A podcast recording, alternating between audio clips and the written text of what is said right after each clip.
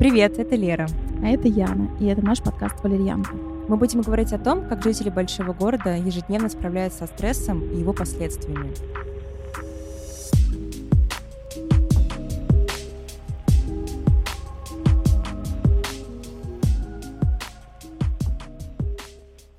Яна, привет. Мы с тобой давно не созванивались, давно не общались, и что-то мне подсказывает, что тебя засосала пучина самоизоляции. Так ли это? Лера, привет. Ты права, меня действительно засосало. Это нелегкое. Я сейчас нахожусь в неком тупике, наверное, в прокрастинации даже некоторой. В том, что я не могу понять, как мне правильно регламентировать свое рабочее время, когда ты все время находишься дома. Слушай, на фоне общей тревожности я очень стала тоже сильно тревожиться, причем я не нахожу ни одной рациональной причины а, для этой тревоги. А, я точно знаю, что я не боюсь оказаться там без работы, да, существующей, что я всегда смогу найти а, чем мне заняться, чем заработать деньги, да. Однако вот что-то бессознательное не дает мне покоя, и я буквально трачу все свое время на работу, работу еще раз работу. Меня это беспокоит, я понимаю, что это не окей, что это загоняет меня в какую-то еще большую тревогу от того, что я не могу правильно сбалансировать свое время э, между работой и жизнью. Опять же, в начале года я дала себе обещание, что этот баланс а, будет настроен.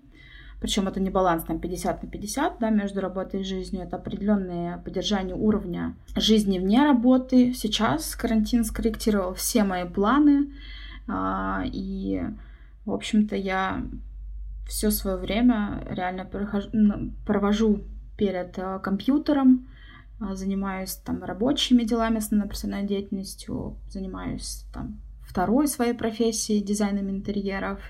И, в общем-то, это все, что меня, по крайней мере, успокаивает. По крайней мере, именно рабочая история дает мне возможность не так сильно тревожиться на фоне... Паники, наверное паники, да. Ну, как да. бы такая есть история. Угу. Я тоже ощущаю тревогу, ощущаю эту панику, которая то нарастает, то сбавляет свои обороты, но я стараюсь держаться, и, в принципе, мне кажется, удалось вырулить на какой-то более не менее адекватный уровень сознания, хотя меня, конечно, так потрясывало, что не было никакой мотивации работать, что-то делать, и вообще просто хотелось лечь и сказать, давай, пандемия, накрой меня с головой, я готова умирать. Но мне кажется, что этот режим самоизоляции вообще в нас очень много вскрыл, все наши внутренние конфликты, внутренние проблемы, которые мы забивали, на которые, точнее, мы забивали, которые отодвигали на второй план, и сейчас как раз мы оказались наедине со всеми этими проблемами, и пришло время отвечать Пришло время отвечать за все наши промахи в дисциплине, какой-то собранности. И мне кажется, что сейчас у людей возникло к себе очень много вопросов. Почему они так живут, почему они не могут найти себе место даже в собственном доме и иногда даже в своем теле? Слушай, переосмысление нужд, потребностей и вообще всего на свете и самого себя происходит вот прям буквально на глазах. Люди этим занимаются, начинают заниматься самокопанием и вытаскиванием а, определенных проблем в своей жизни. Я этим занимаюсь абсолютно точно и очень супер успешно. Мне самоизоляция дала понять, что мое моя жизнь не дисциплинирована, а, у него нет определенной, у ней нет определенного регламента, и все так же я не могу а, сбалансировать свою жизнь между работой и жизнью вне работы. А, у меня точно есть эта проблема, и я знаю, что она есть у других. Вопрос в том, что а, даже вот на этом фоне общей тревожности, а, параллельно с тем, что ты начинаешь рационально как-то вот рассуждать об этом, да, как бы копаться в этом, все равно есть что-то бессознательное, которое все равно тебя толкает делать немножко не так, как казалось бы должно быть правильно. Вот это меня смущает. Но есть же определенные техники, механики, работа с этим подсознательным. Например, йога и медитация. То есть вот меня лично это супер успокаивает. Я очень благодарна себе, я прям благодарю себя за то, что несколько раз в неделю я заставляю себя встать пораньше, не валяться в кровати до там первой встречи по работе, а заниматься какие-то правила из йоги применять еще к остальной всей своей жизни, и это прям чуть-чуть меня как раз заземляет, успокаивает и дает возможность немножко отпустить как раз контроль. Чем мы все страдаем, и мы с тобой особенно, это контроль. Да, вот это на самом деле тоже проблема, которую я остро ощутила. То, что пытаясь все контролировать до карантина, здесь у тебя есть зоны, которые ты не можешь отследить, не можешь отменеджерить, да, и это дает тебе чувство определенной неуверенности в том, что ты все правильно делаешь, или то, что это дает гарантию тебе определенного будущего в определенных условиях. Вот эта страховка, а, она такая теперь какая-то очень плавающая. Ты не понимаешь, то ли будет так, то ли будет так. Меня это реально смущает сейчас.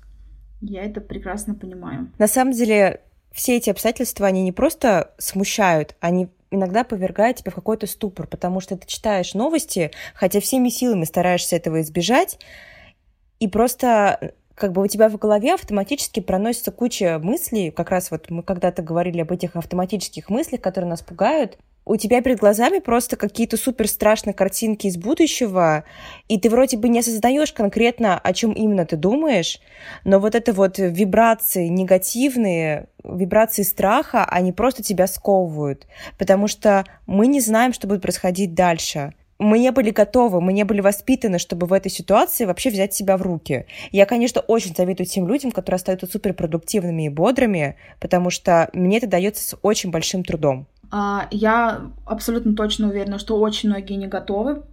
Я не готова была на 50% к этому, к настолько жестким условиям. То есть в целом я всегда живу э, с мыслью в голове, что миру пиздец, и мы все застанем какой-то определенный апокалипсис. Меня это преследует в снах с самого детства, и это всегда во мне живет. То есть, поэтому я там люблю, не знаю, смотреть какие-нибудь ходячие мертвецы, постапокалиптические фильмы. Одно время моим самым любимым фильмом была «Я легенда», где один человек с собакой выживает в Нью-Йорке, наверное, все его знают. Я не смотрела. Не смотрела? С Уиллом Смитом фильм. Рекомендую посмотреть. Ну, нет, только после того, как мы выйдем все из карантина и поймем, что все нормально а, потому что там есть такой момент, а, что человечество начинает умирать после прививок от определенного гриппа или от рака. Ну, в общем. Блин, я зачем триггеришь меня? Вот. То есть, да, готовность — это такая вещь, мне кажется, у инфантильных людей, у них сейчас еще больше страха перед будущим, нежели у нас, а, рационально размышляющим население, которое там крепко стоит на ногах, имеет определенную профессию, а, стабильную и устойчивую профессию, которая можно деятельность, по которой можно осуществлять как находясь в офисе, так и вне офиса, для людей, которые находятся на позиции, там, не знаю, официантов, обслуживающего персонала или там какого-то другого, да, нестабильных групп во время эпидемии, для них, мне кажется, вот проблема большая, потому что не знаешь, как и кем ты будешь работать а, через два месяца и что тебе придется делать для того, чтобы прокормить свою семью.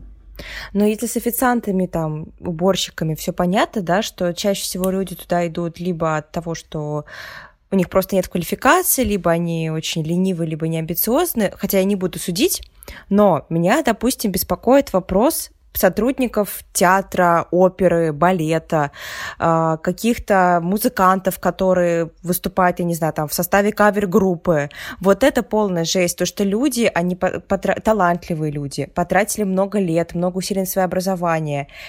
И сейчас просто все их планы, все их мечты, вся их нормальная жизнь просто рухнула.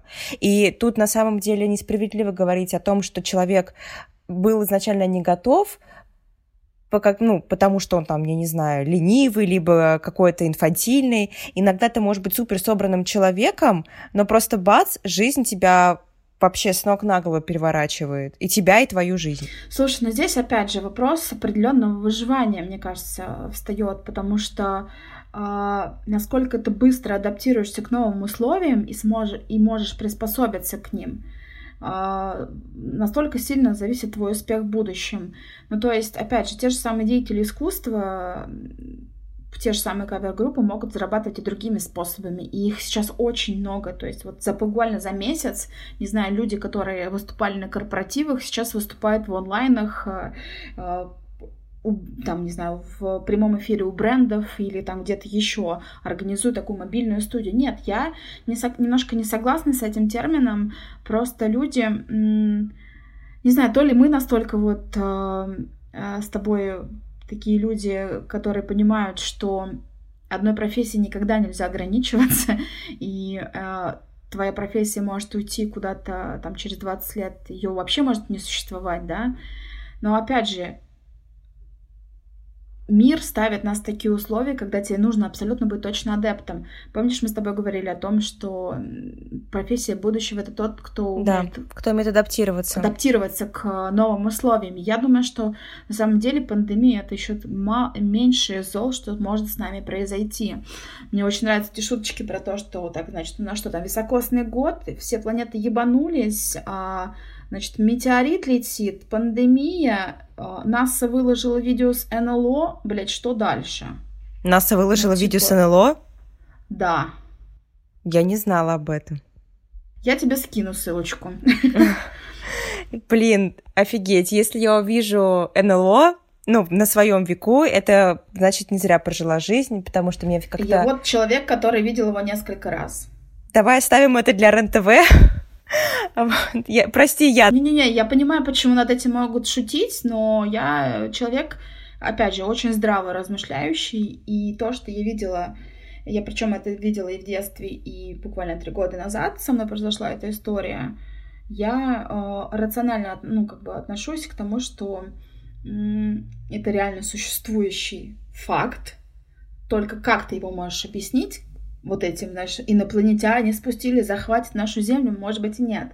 Это не обязательно инопланетяне, просто я думаю, что это определенная технология, которая недоступна пониманию обычному народу, а, которые хорошо тестируются, потому что то, что я видела, маневренность а, определенных летающих объектов, это не поддается рациональному обсуж... ну, как бы, рациональному анализу. Слушай, я верю в то, что, конечно, очень много от нас скрывается, понятное дело, в каких целях. Я верю в то, что существует наземная жизнь, но не факт, что у нас сейчас возможен определенный контакт с ней. А, в общем, то, что нас выложило в, открыт, в открытый доступ подобные видео, и там ничего такого супер нет, как бы там не то, что я видела, например, да, но, опять же, это заставляет думать о том, что, блядь, нас к чему-то, сука, готовят. что на самом деле война-то будет у нас не между людьми, а между цивилизациями, не дай бог. И тут, кстати, вышел, выходит на Netflix фильм новый, называется «Космический...» Это, короче, называется Space Force, я не знаю, как можно быть, космическое вооружение, короче, как люди строят эм, военную космическую технику для того, чтобы, а мало ли, в будущем может произойти все что угодно. Ну, то есть это наводит на определенные мысли. Но вот и сейчас мы поступаем примерно так же, как люди из этого фильма. Может быть, мы слишком сильно беспокоимся, может быть, нам не нужно так сильно тревожиться, и все, что происходит плохого, это только проблемы нашей головы. Я абсолютно так себя веду. Я хочу плыть по течению, несмотря на то, что я хочу контролировать все на свете. Вот эти две, два зла во мне борются. Один говорит, контролируй все, другой говорит, да насрать, ты ничего поменять не можешь, плыви по течению. Опять же, это борьба. Мне больше нравится тот э, ангелочек, наверное, для меня это ангелочек, который говорит, что нужно все отпустить, потому что действительно, если мы не можем на что-то повлиять, то зачем об этом сильно беспокоиться? Это моя философия жизни, я тебе так скажу. Но при этом ты постоянно работаешь и постоянно все пытаешься держать под контролем.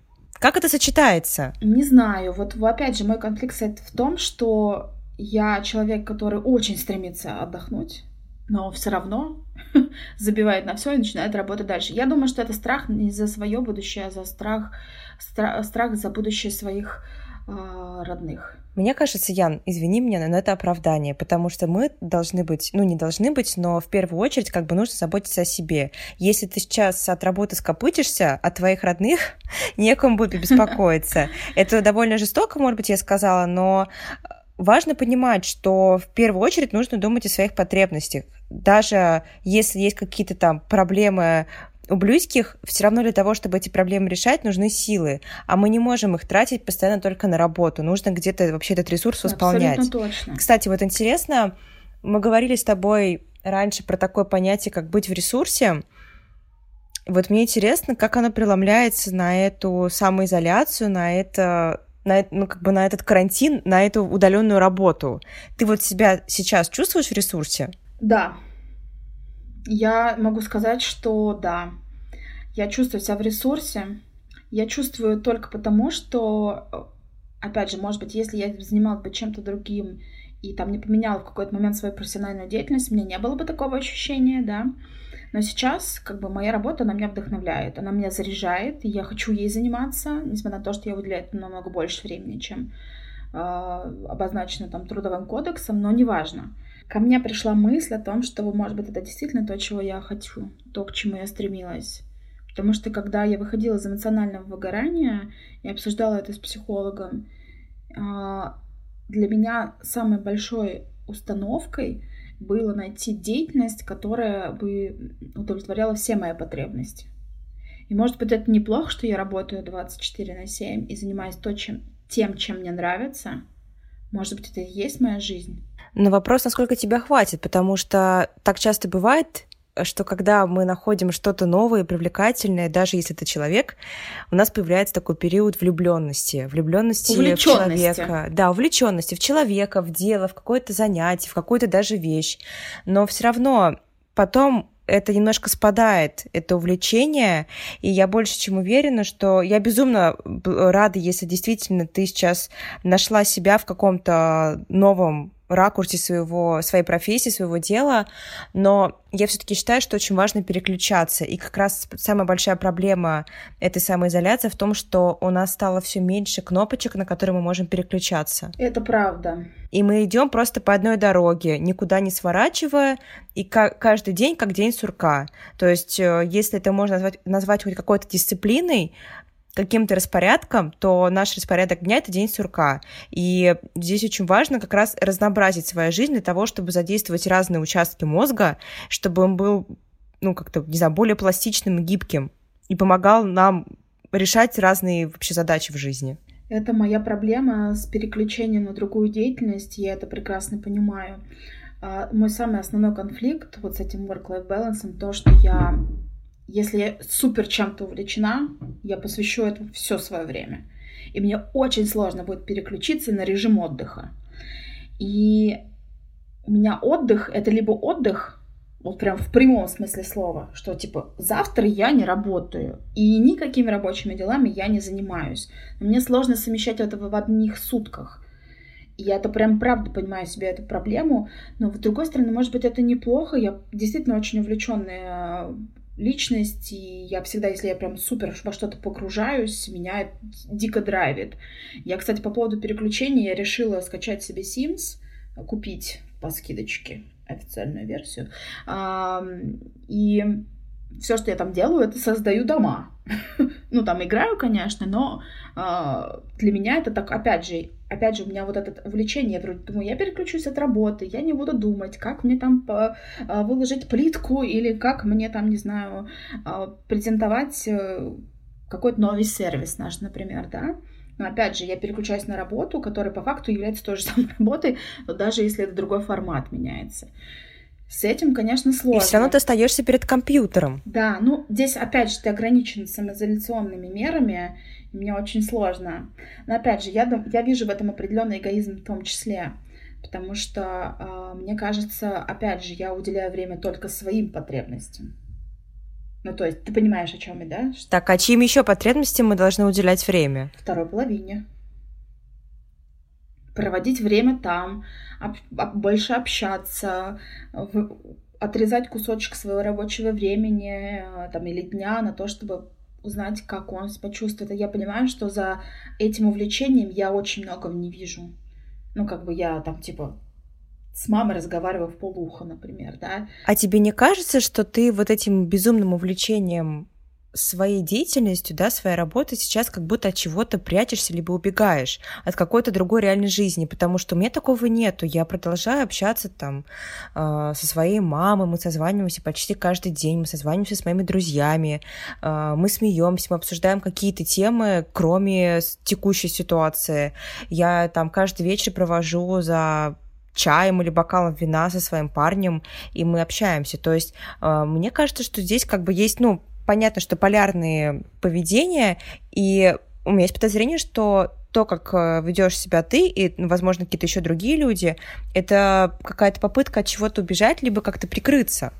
Я страдаю эскапизмом, я определенно понимаю, я не понимаю причину, но понимаю определенную предрасположенность к этому способу, потому что, опять же, мое запойное чтение книг, мое запойная там игра раньше была, я сейчас в компьютерные игры, вот максимум на самоизоляции, все, что я сделала, скачала игру себе. И вообще как увлечение чем-то, вот это, прям попытка выдернуть себя из существующих обстоятельств, погрузиться полностью в деятельность, которая создает вокруг тебя новый мир. Да, это у меня есть.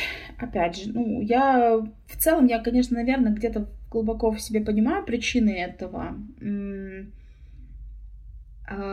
но его стало меньше с возрастом.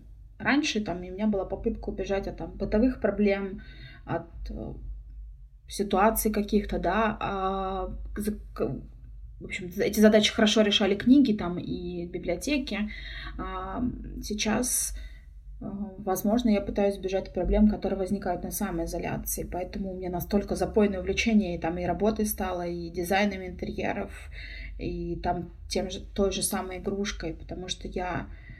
У меня есть моменты для переживания, но они не связанные прямо вот настолько жестко, что сейчас там все, если эта проблема не решится, мы там все умрем после нее. Нет. Ну, как бы есть, но это, опять же, это совершенно какие-то обычные вещи, на мой взгляд. Это не настолько сильно дается толчок тревожности.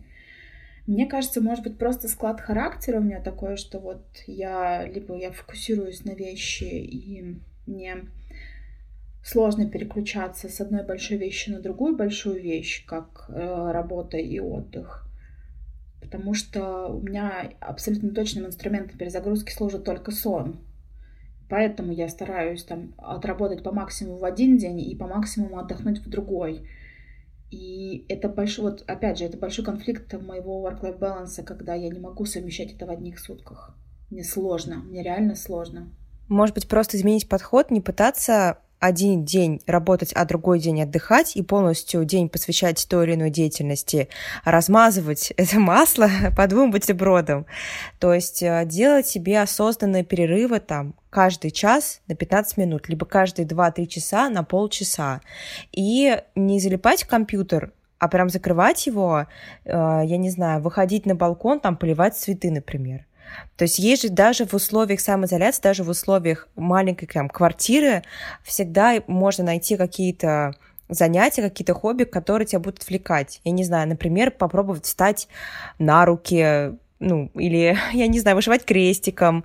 Ну, короче, на что-то себя прям, ну, как-то по-другому подойти к решению этой проблемы, потому что баланс-то а, может быть не в том, что мы один день живем как бы своей обычной жизнью, а другой просто впахиваем, а в том, что мы вкрапляем вот свое ежедневное расписание, осознанный отдых и приучаем таким образом свой организм и свой мозг отдыхать и расслабляться. Говорят же, что за 21 день можно сформировать привычку, давай попробуем, типа, проведем такой эксперимент на тебе. Я не скажу, что я прямо не отдыхаю, то есть, безусловно, я делаю эти перерывы каждый час абсолютно точно. Ну, у меня это перерыв там на чай, кофе, э, пойти поговорить или потискать кота.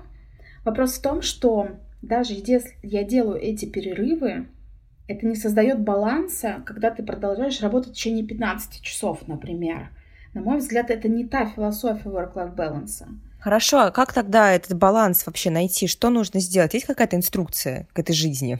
Я не знаю, поэтому мы начинаем с тобой обсуждать эту тему, важную для, ну, для меня, для тебя там, э, и так далее. Собственно, мы создали этот подкаст «Валерьянка», чтобы понять, как и экспериментировать в том числе. Я бы, я за.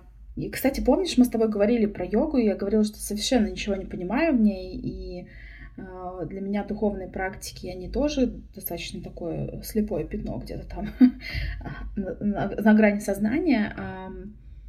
Я бы, может быть, поставила действительно какой-то эксперимент. Я за хорошие привычки, я за дисциплинированность. Может быть, действительно это как-то мне поможет. И опять же, вот может, мне не надо помогать. ну, то есть, во мне, опять же, это борется. То есть... Но попробовать стоит всегда мне кажется, пробовать новое сейчас самое время. Я с тобой согласна. Потому да. что время-то оно да, есть. Да, да.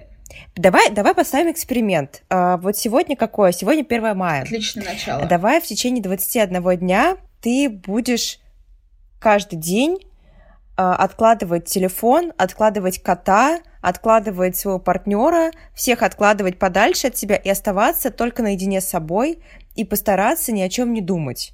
Я не буду называть это медитацией, потому что медитация это вообще что-то даже мне как бы непонятное, хотя я иногда пытаюсь это понять. Просто какое-то время не лежать, а сидеть, например, там рассматривать деревья, либо цветы, но не думать о работе и оставаться вот наедине с собой. Мне кажется, это очень крутая практика. И к, к, к этому можно привыкнуть 21 день, и спустя там это время твой мозг, твой организм сам начнет требовать такой перезагрузки. Не знаю, если вы знаете какие-то способы эффективнее, давайте пишите в комментариях, но это первое, что мне пришло в голову, как можно научить себя отдыхать и как-то на, попытаться найти этот баланс. Но я так понимаю, что его можно найти только опытным путем. Ведь если нет нигде рецепта, сколько часов ты должен работать, сколько часов ты должен отдыхать, то здесь нужно постоянно пробовать, ну, главное пытаться, а не забиваться в том, что ты постоянно работаешь, и э, отдых ты заменяешь компьютерными играми, ведь по факту ты в это время не, не отдыхаешь.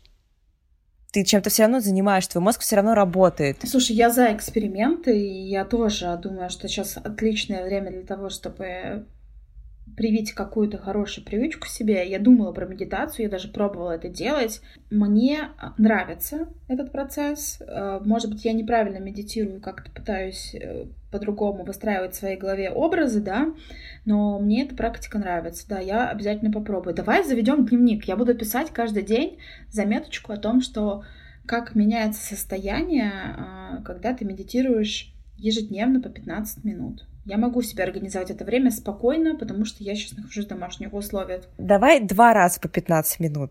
Тут вопрос не в том, что я хочу тебя принудить, да, к какому-то постоянному, какой-то постоянной практике. Я хочу как-то э, дать возможность твоему мозгу чуть больше отдыхать. Вот какая цель этого эксперимента. И неважно, что для тебя будет являться медитацией, потому что объяснить, что такое медитация, как мне кажется, довольно сложно. Кстати, я думаю, что стоит об этом спросить учителя йоги, и, наверное, запишу для тебя специально, Яна, выпуск на тему того, что такое йога, что такое все эти практики, как вообще йога с медитацией связана. Может быть, даже попытаюсь для себя понять, что такое медитация. Ну так вот, задача этого эксперимента — сформировать привычку и, в принципе, рассказать о том, как происходит процесс ее формирования, насколько поддается ли это нашему мозгу, либо сейчас он настолько перегружен какими-то проблемами. Хорошо. Я тогда могу предложить следующий формат, что я буду выкладывать свой дневник в наш телеграм-канал, который называется «Нам всем нужно успокоиться». И там буду вести вот эту рубрику о том, что делает медитация с людьми. И как прививается это? Да, привычка. давай тогда выкладывай. Может быть, будешь какие-то аудиозаметки, когда ты кричишь в телефон, бля, я больше не могу. Ладно, шучу. Давай попробуем. Слушай, это крутой формат. Это я согласна. Хорошо. А всем, кто не знал, у нас появился телеграм-канал, мы оставим ссылочку в инфобоксе, подписывайтесь. А, мы планируем очень много полезной информации размещать на нем. И, конечно же, мы за живое общение и готовы ответить на, на все вопросы через этот источник. Ну что, Ян, тебя все услышали, тебя все поймали на слове, что ты будешь этому эксперименту следовать, этой практике. Да, отлично. Но я что еще хотела сказать? Э, мы вот только начали обсуждать эту тему баланса, да, между жизнью и работой, но я все-таки и имею желание продолжить общаться на эту тему. Э, меня вообще, когда я начала погружаться в философию work-life balance, у меня э, Появились еще э, любимчики среди терминов, как slow living, замедление в ритме большого города, и nomad lifestyle. Первый раз слышу. Вот о последнем точно первый раз. Uh, nomad lifestyle — это жизнь и работа из разных мест. То есть, по факту, это история таких кочевников, э, которые живут по чуть-чуть в каждой их страны или там в разных городах и продолжают свою профессиональную деятельность, но в то же время перемещаются. Меня эта тема захватила. Мне кажется, мы все уже подготовлены к такому жизненному опыту, и мне бы хотелось немножечко пообщаться побольше про эту историю, поэтому предлагаю продолжить серию э, Work-Life Balance через призму э, этих тем. Давай, я тогда почитаю, потому что мне тоже стало интересно, а, ведь я на себе ощущаю, что мне уже настолько стало привычно работать вне офиса, вне какой-то коробочки, я настолько стала довольствоваться тем, что могу пообщаться с своими коллегами только онлайн, что я, в принципе, ну, не то чтобы очень сильно стремлюсь сейчас вернуться в офис, потому что для этого мне тоже понадобится время, чтобы адаптироваться заново к жизни в офисе. Вот у меня такое есть внутреннее ощущение. И было бы круто, на самом деле, применить вот эту вот практику номад. Ну, просто придерживаться, да, такому жизненному образу жизни, образу жизни, жизненному образу жизни. Очень интересно я разговариваю сегодня. Вот, Лер, спасибо большое, что мне позвонила. Была очень рада тебя видеть. А, мы со всеми на связи. Я очень рада, что я вернулась к этому формату. Мне очень не хватало этого общения. Спасибо, что меня выдернули даже таким образом, хотя спасибо я должна говорить самой себе за то, что мы создали этот подкаст. Да, очень важно, кстати, благодарить себя. Я получила колоссальное удовольствие, рассказывая, общаясь сегодня на эти темы, и если кого интересно, напишу заметочку про НЛО в наш телеграм-канал свои истории, как я встретила СНЛО. Я думаю, что это много интересных, судя по реакции Леры.